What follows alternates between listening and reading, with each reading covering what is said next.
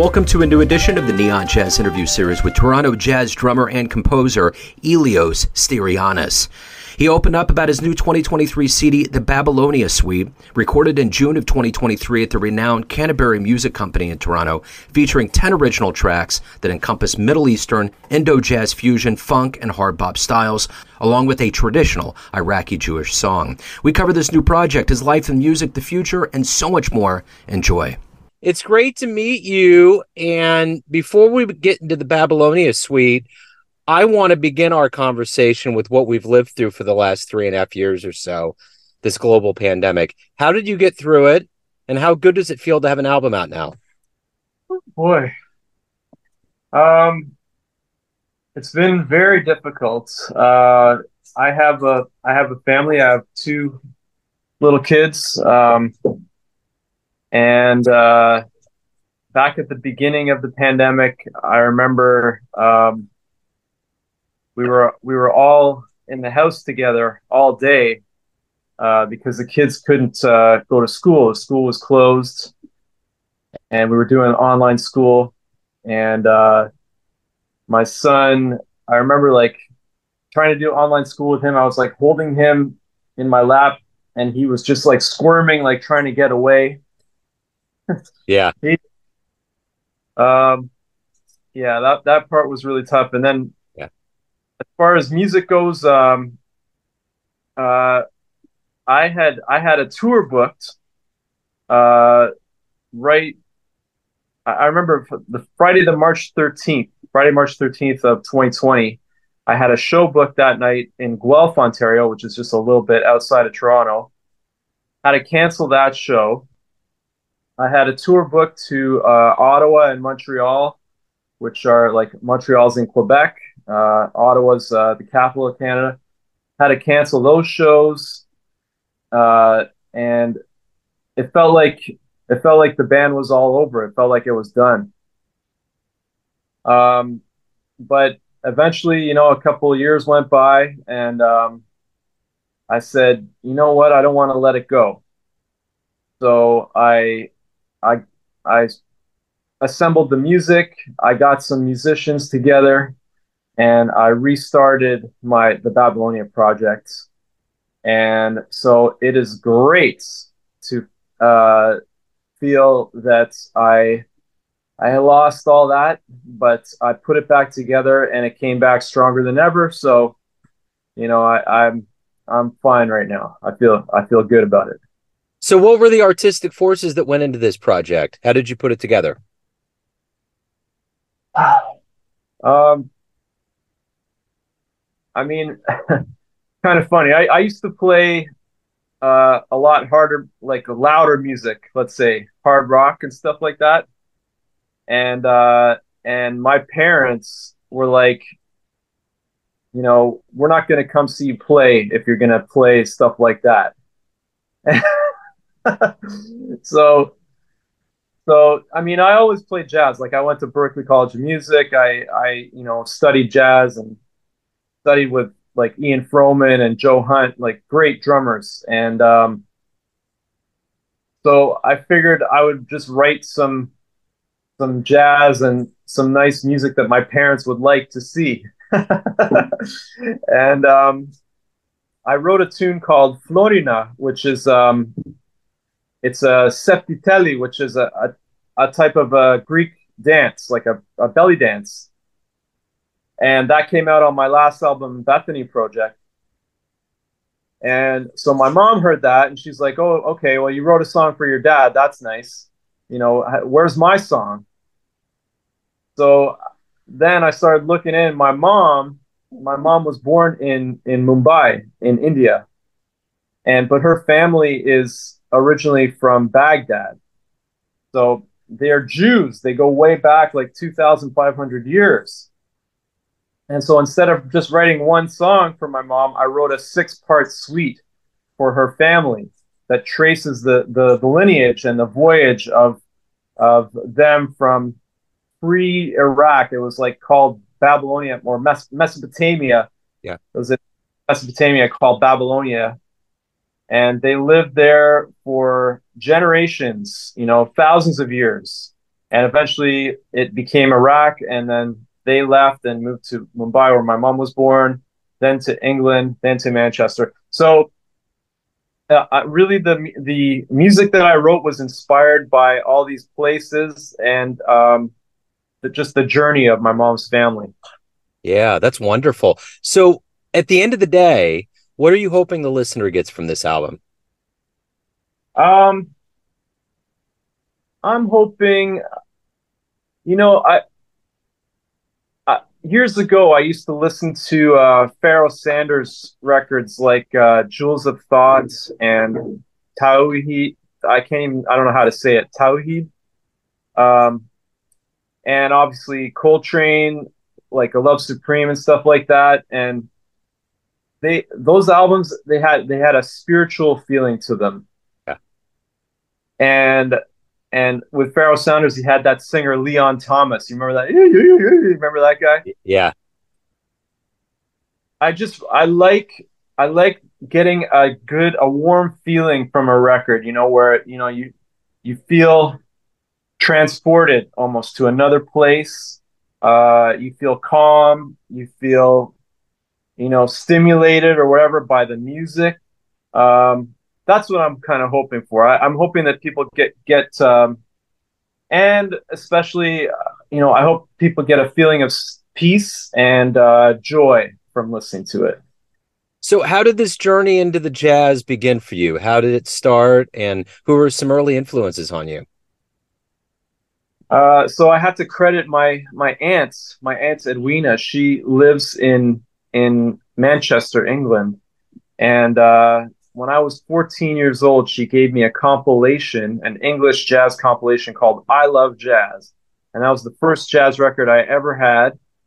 It had um, it had Louis Armstrong doing Ma- uh, Mac the Knife.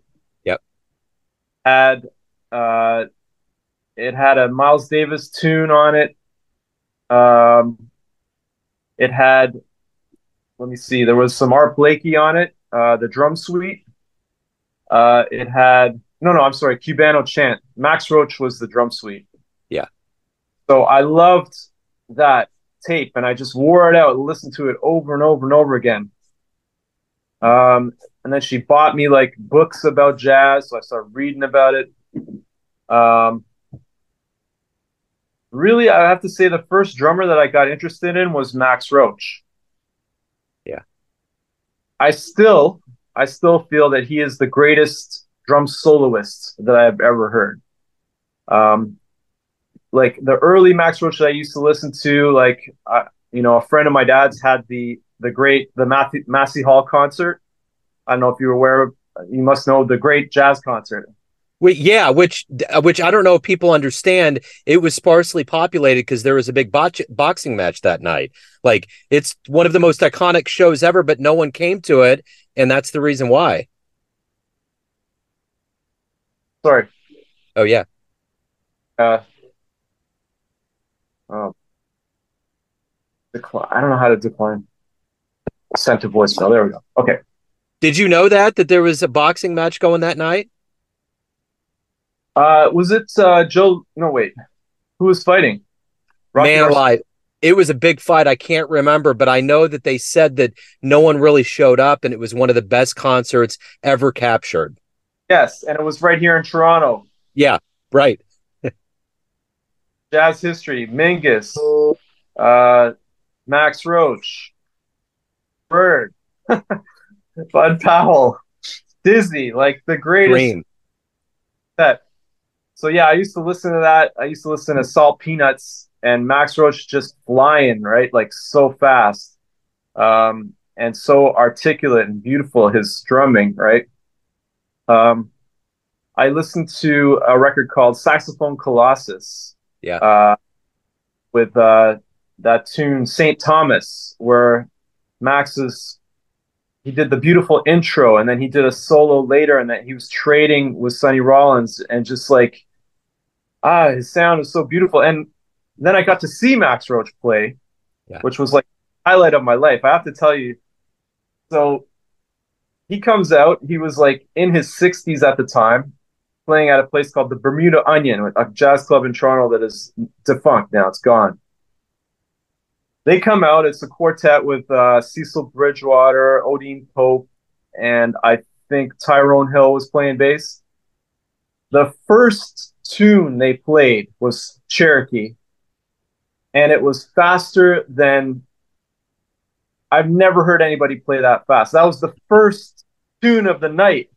Wow. And they were 10 minutes and they were just and everybody in the audience was just like like what happened? Like it's uh, yeah, Max Roach is just incredible.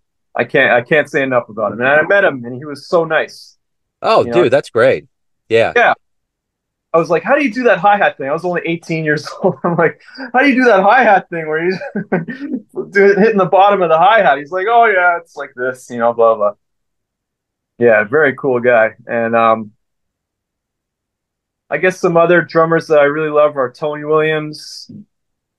Uh, I I love Tony Williams. Four and More is probably my favorite jazz record.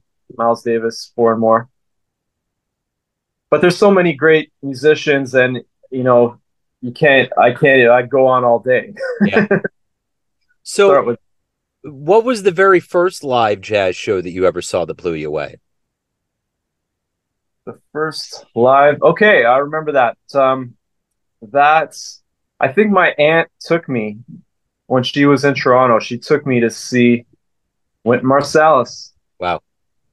The uh uh, Massey Hall. It was either at Massey Hall or Roy Thompson Hall. I think it was. It might might have been Roy Thompson Hall, which is another great venue in Toronto. And uh, I think we were sitting up behind the stage.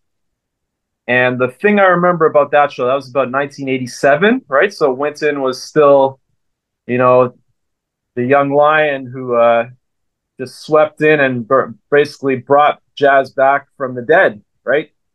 I mean, you know, like in the late seventies, jazz was virtually it, was virtually non-existent in you know and in many ways like the you know fusion had kind of taken over and acoustic jazz was really on the way out. But Wynton when he came he he brought it back. Like he single-handedly brought that jazz back. He he started like jazz education. Anyways I remember his drummer did a crazy solo that night. He was playing on the sides of the drums. I had never seen that before.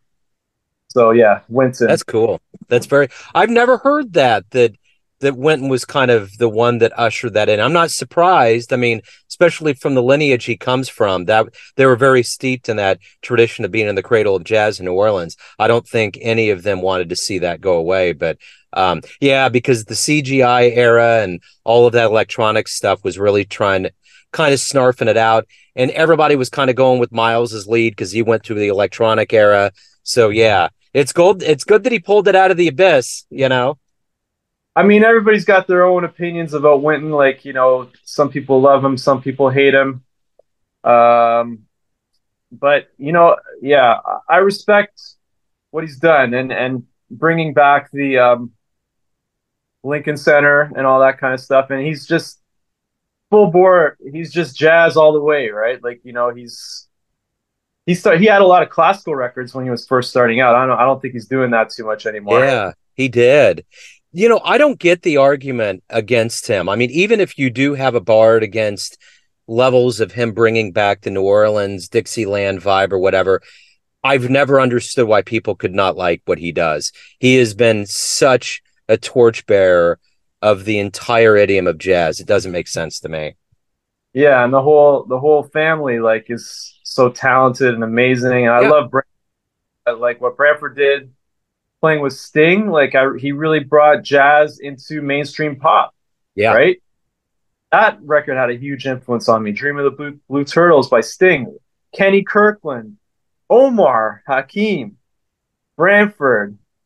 Like if you're listening to pop music, you're a kid listening to pop music, you're 12 years old in 1985, and somebody puts that record on. Like it just blew me, it completely blew me away, man. Completely blew me away. And Omar's drumming, I still, and then I would go back and listen to Omar, what he did with Weather Report and then there was a TV show called Night Music. I don't know if you remember that with yeah uh, David Sanborn's TV show. Omar was the house drummer. Yeah, so beautifully, incredibly, and he'd play he'd play with like Leonard Cohen one minute, and then he'd play with David Fathead Newman the next, and then they'd play with Miles, and then they'd play like it was that show was insane, man. So anyway, Omar. So I got two thoughts real quick based on what you just said. There's a world-renowned trombone um, maker here in Kansas City. They redo trombones, and Delfeayo came through, and he was a totally cool cat. Like his just just the whole thing about him. But you just with you just saying that right there about this eclectic jumping around mix of music. The sh- the last show I saw before COVID happened, it was March 3rd.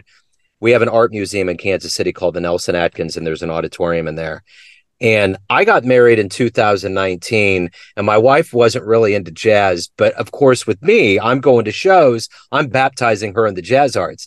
So Bill Frisell is coming through, and she's like, What's he like? I'm like, I don't even know what to tell you right now. I have no idea what to expect. Bill is one of those guys that just comes in, but he had a trio, and um, he came in and it was, I think, the first reported case of COVID happened in either Missouri or Kansas. And we were all starting to feel murmurings, like the cattle in the field knew the tornado was coming, you know, that kind of a thing.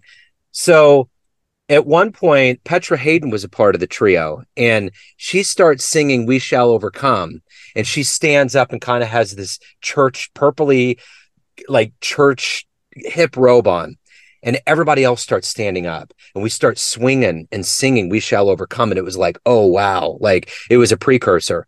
But as a testament to what bill does right after that he did a cover of ziggy stardust. It was just like that was the way it was like the pendulum of auditory things and delights just went way up and way down. But anyways that was one of the the, the, the I will never forget that show for just the way the air felt. It was the last thing I saw before COVID, and it was a spectacular show. But Bill's that way. You just don't know what you're going to get.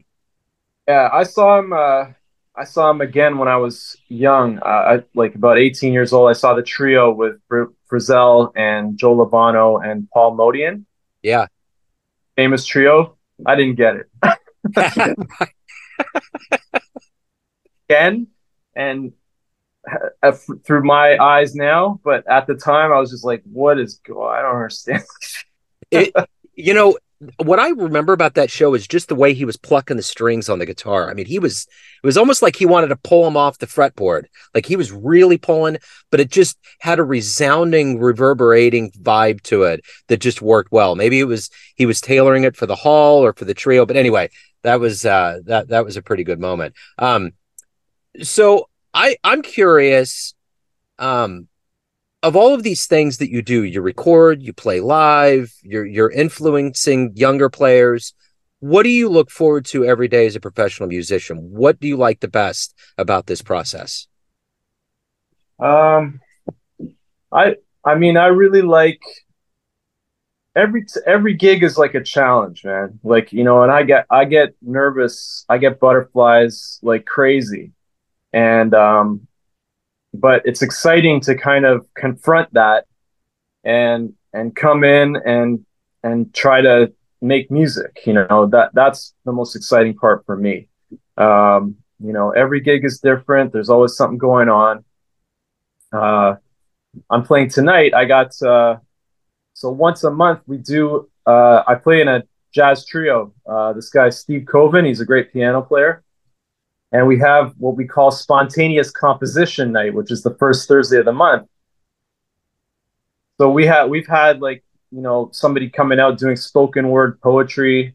Uh, had people come up and do country songs, um, and it's just like the neighborhood is very eclectic up where we where we are where we're playing. So uh, it's just very interesting. And I, you know what else? It's really inspiring when somebody comes up and you never heard them play before, and then they play and they're like really good. Like there was a flute player, a woman, a female flute player that I hadn't heard of, and she got up and she just started playing like changes, like she was killing it.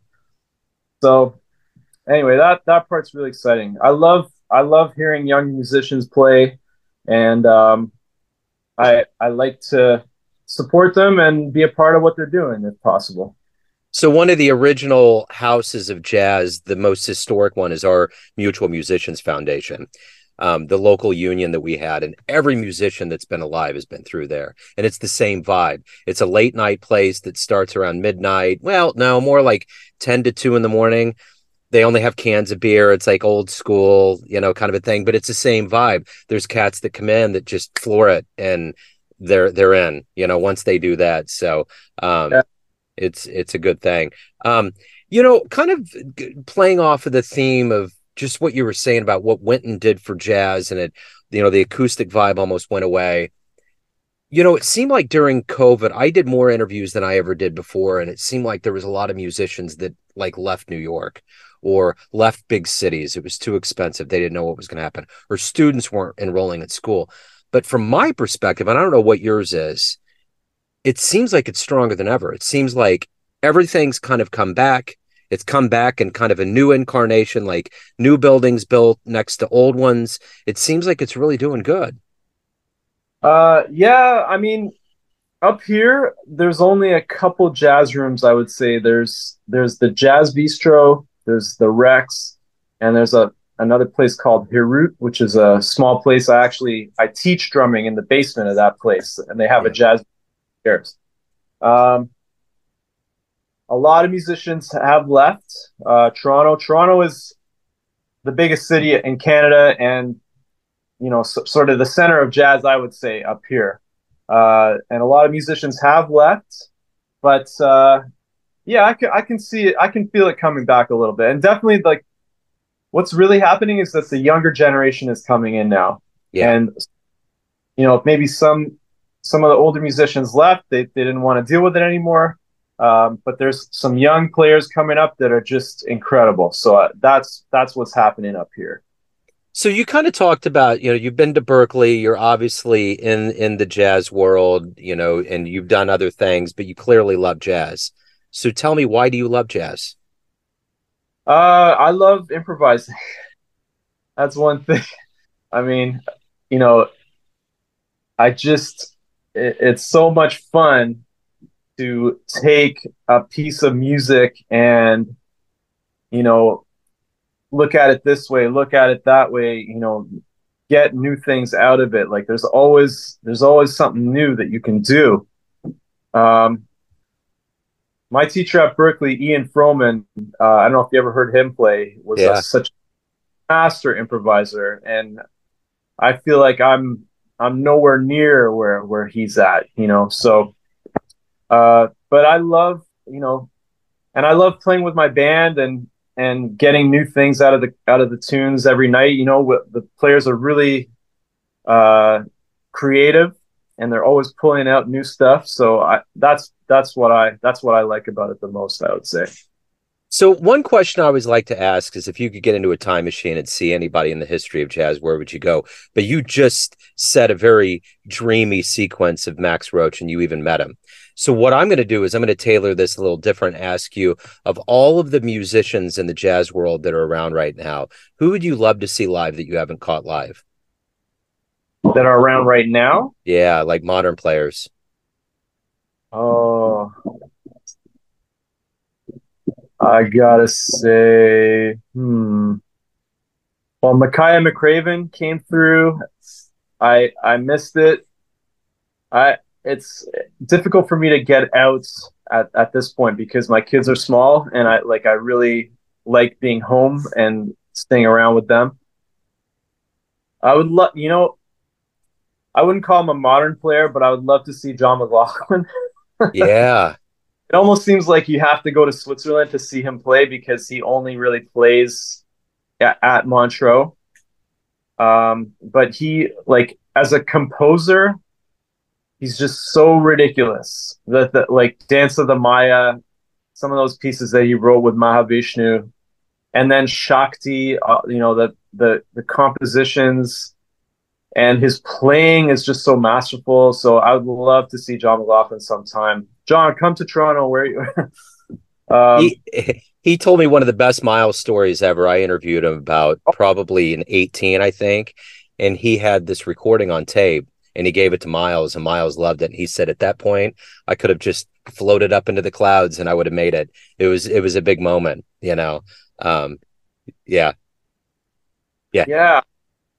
Uh, like, and Miles also recognizing that, like, because yeah, this English guitar player comes up and it's like, but Miles was was he heard it. He yeah he saw. Same with Tony Williams. Tony Williams being 17 when he joined Miles's band, like you know, that's amazing, man. Like so, Miles was a great judge of talent, I would say. I always heard that Miles, when he built a band, he started with the drummer, and then okay. built around it. That was his philosophy. Um, yeah. you, you know, someone else that just came through town, and one of our very well respected jazz reviewers said that she was absolutely the real deal with Samara Joy. She performed at a local place here downtown and said that she was phenomenal. Vocalist? Yeah, yeah. She's the singer that won the Grammy last year. She's a young yeah. singer. Yeah, my wife and I were checking out. Yeah, she's definitely uh, got a, her range is incredible, and she yeah. does sound uh, someone from a an earlier era. Yeah. yeah. yeah. I always hear that Cecile McLorin Salvant is just like if you catch her live, it's transformative. What does she play? She's a singer. Vocalist too? Okay. Yeah, yeah, she's a vocalist. So um yeah, so we're just we're just adding to the pile here. yeah. So if anyone out there wants to get the Babylonia suite anything else that you've done, learn about live shows, anything about your world, where's the best place to go? Uh, I, that would be my website, which is www.iliosjazzjazz.ca. That's right where on. you find. My album is supposed to be out on Spotify and everything today, but there's like a little technical glitch. Okay. so trying to solve that. And once it's uh, once it's all good to go, then my album Babylonia Suite is coming out today, November second, on Spotify, Apple Music, Bandcamp. It is it is on Bandcamp, and you can hit me up for a physical copy too if you want. Right on, man. Hey, thank you so much for taking a minute out today to talk about the album, your world of music. I really appreciate it. No problem. Nice to meet you, Joe. Thanks for listening and tuning in to another Neon Jazz interview, where we give you a bit of insight into the finest players and minds in Toronto, Kansas City, and spots all over the globe, giving fans all that jazz. If you want to hear more Neon Jazz interviews, you can find us on Spotify and Apple Podcasts. Subscribe to us at YouTube, and for everything Neon Jazz, go to the neonjazz.blogspot.com. Until next time, enjoy the jazz, my friends.